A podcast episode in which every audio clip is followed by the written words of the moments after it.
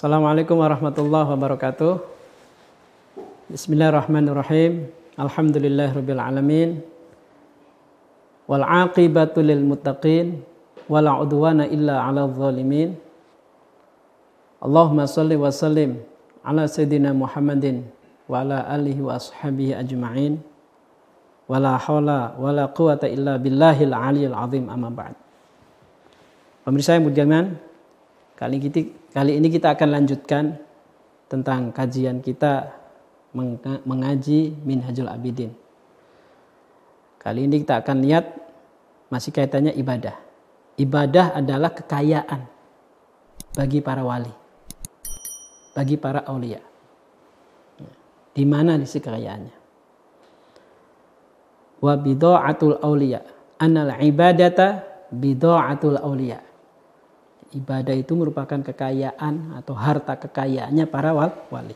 Kata bidoah fil asli kit'atun wafiratun minal mal. Jadi arti bidoa itu merupakan potongan bagian yang sempurna daripada har harta. Jadi makanya kita artikan bid'atul aulia hartanya daripada para aulia, kekayaannya para aulia. Tuftana litijaroh. Kalau orang punya harta, harta dagangan, itu kan. Ketika kita berusaha, ada benda-benda yang perlu dijual belikan, itu kekayaannya itu. Itu adalah harta dagangan. Kata wali, aulia. Apa itu aulia? Al aulia jam'u waliyin. Kata aulia itu bentuk plural, bentuk jamak daripada wali. Siapa sih wali itu? Wahwa al-arif billahi wa sifatihi.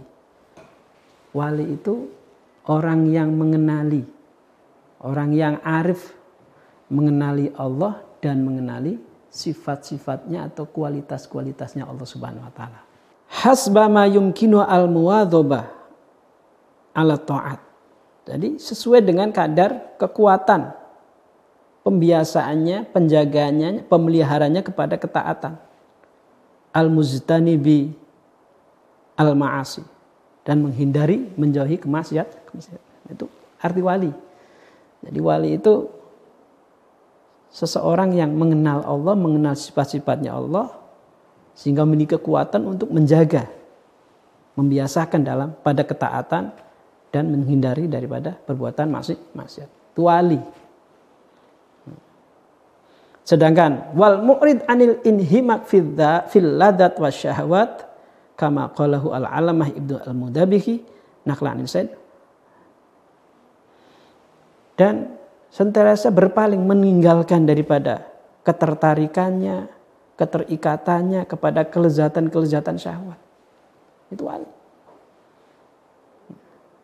Itu pengertian wali. Itu kata waliyun yang berwazan fa'ilun. Jadi ada lagi fa'ilun bimakna fa'ilun. Wa ulima minhu anna tu'atiya syahawat la yunafi al wilayah. Nah, di sini bisa dikenal dengan pengertian tadi bahwa wali itu Orang yang senantiasa menjaga ketaatan kepada Allah Subhanahu wa taala, menghindari pada perbuatan kemaksiatan dan orang itu senantiasa mengenal Allah dan sifat-sifatnya dan berpaling daripada keterikatan-keterikatan pada kelezatan-kelezatan dan syahwat. Nah, di sini dikenal, diketahui bahwasanya ketika melakukan atau memenuhi syahwat-syahwat, keinginan-keinginan. Inilah yunafil wilayah, tidak menghilangkan ke wali kewaliannya. Bukan berarti ketika kita memenuhi kebutuhan-kebutuhan syahwat kita, keinginan kita kemudian hilang kewalinya. Tidak. Karena tadi dasarnya adalah ketaatan kepada Allah. Itu ketika diartikan kata wali bermakna fa'ilun waliyun au min au man tawallallahu amrahu falam yakilhu nafsihi orang yang senantiasa tunduk segala urusannya tunduk segala urusannya dikuasai, diatur oleh Allah Subhanahu wa taala dan tidak menyerahkan kepada dirinya sendiri. Itu wali. Jadi wali itu benar-benar pasrah total segala-galanya semuanya merupakan kehendak atau irodah dan kuasa Allah Subhanahu wa taala. Bahwa dirinya enggak merasa punya kemampuan untuk mengurus mengatur dirinya. Itu wali. Itu makna wali. Nah, adapun fa'ilun bimakna maf'ul. Ada juga kata fa'ilun, waliyun bimakna maf'ulun sebagai objek Qala al-Ustadz Al-Muqasim al-wali lahu maknayani.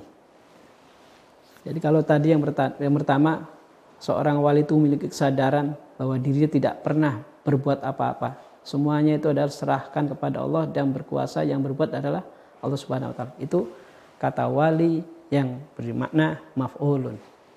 Wazan waliyun. Jadi objek. Objek siapa? Allah yang berperan semuanya. Kemudian ada penjelasan dari Ustadz Abu Qasim, wali itu mempunyai dua makna. Ya. Fa'ilun bimabna fa'ul, wa huwa man yatawallallahu subhanahu amrahu. Jadi maf'ul itu bentuk objek ya. Isim maf'ul itu bentuk objek. Yang diperbuat, yang dibawa sebagai objek. Makanya kalau wali yang menggunakan kata secara bahasa menggunakan fa'ilun artinya ada orang yang dikuasai oleh Allah. Segala urusannya dikuasai oleh Allah. Yang ngatur Allah semuanya. Kalau Allah Ta'ala wa huwa yatawal solihin. Allah berfirman, Allah yang senantiasa mengatur, menguasai orang-orang sol soleh. Yang pertama. Jadi, fala yakiluhu il nafsi lahdotan.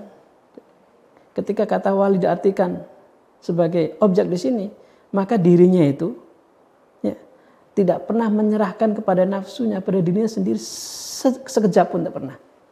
Ini wali. Bal yatawala al haqqu subhanahu riayatuh. Kan tetapi Allah lah yang mengatur, Allah lah yang mengurus ya, dirinya segala urusannya. Yang kedua, wathani fa'ilun mubalaghah minal fa'il. Kalau fa'il sebagai subjek. Ya. Bimakna sub subjek yang melakukan. Apa artinya? Wahwa alladhi yatawala ibadatullah wa ta'atahu. Nah, kalau diartikan sebagai subjek, wali itu orang yang mengatur ya, sebagai subjek, mengatur peribadatan kepada Allah dan ketaatan kepada Allah. Fabi ibadati fabi ibadatihi tajri ala tawali min ghairi ayatakhalala isyan. Dengan ibadahnya, dengan penghambaannya yang diatur oleh dirinya itu sebagai wali, maka dalam penghambaannya peribadatannya tidak terselip pun dengan perbuatan durhaka, durhaka atau kemaksiatan. Nah, dari kedua arti tadi, kedua sifat tadi yang diartikan waliun dan wali wazan fa'ilun dan wazan fa'il mubalaghah. Kedua-duanya wajibun hatta yakuna al wali waliyan yajibu qiyamuhu bi taala.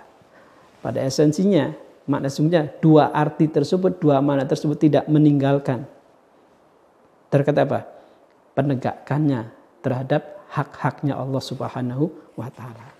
Jadi kata wali itu merupakan memiliki arti hamba Allah yang senantiasa taat kepada Allah Subhanahu wa taala, senantiasa baik ketaatan itu dia diri sebagai objek atau sebagai subjek. Terus wadawami hifdillahi taala iyahu fis sarra'i wad Wali itu senantiasa mendapatkan pemeliharaan, penjagaan Allah Subhanahu wa taala Fisarok wador dalam keadaan leluasa maupun dalam sempit. Semuanya dalam pemeliharaan Allah subhanahu wa ta'ala. Makanya wa min syartil waliyi ayakuna mahfudhon. Makanya termasuk bagian syarat daripada wali, kondisi daripada wali adalah dia adalah mahfudhon terpelihara. Sebagaimana syaratnya Nabi.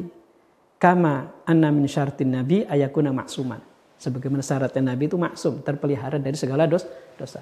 Nah, para wali terpelihara. Dari mana? Dia terpelihara kalau sebagai subjek dia memelihara dirinya tidak pernah melakukan perbuatan durhaka, durhaka tidak pernah melalaikan Allah. Ketika sebagai objek dia dipelihara oleh Allah senantiasa berada dalam ketaatan kepada Allah Subhanahu wa taala. Inilah pengertian wali. Kita kembali kalau ibadah itu tadi adalah merupakan harta atau kekayaan para wali karena para wali, para aulia senantiasa isinya adalah dalam segala aktivitasnya ibadah kepada Allah, taat kepada Allah Subhanahu wa taala. Itulah arti ibadah sebagai kekayaan para wali. Mudah-mudahan ini akan menjadi inspirasi buat kita terus untuk meningkatkan nilai ibadah kita di hadapan Allah Subhanahu wa taala sehingga kita digolongkan sebagai kekasih-kekasihnya Allah Subhanahu wa taala. Amin amin ya rabbal alamin.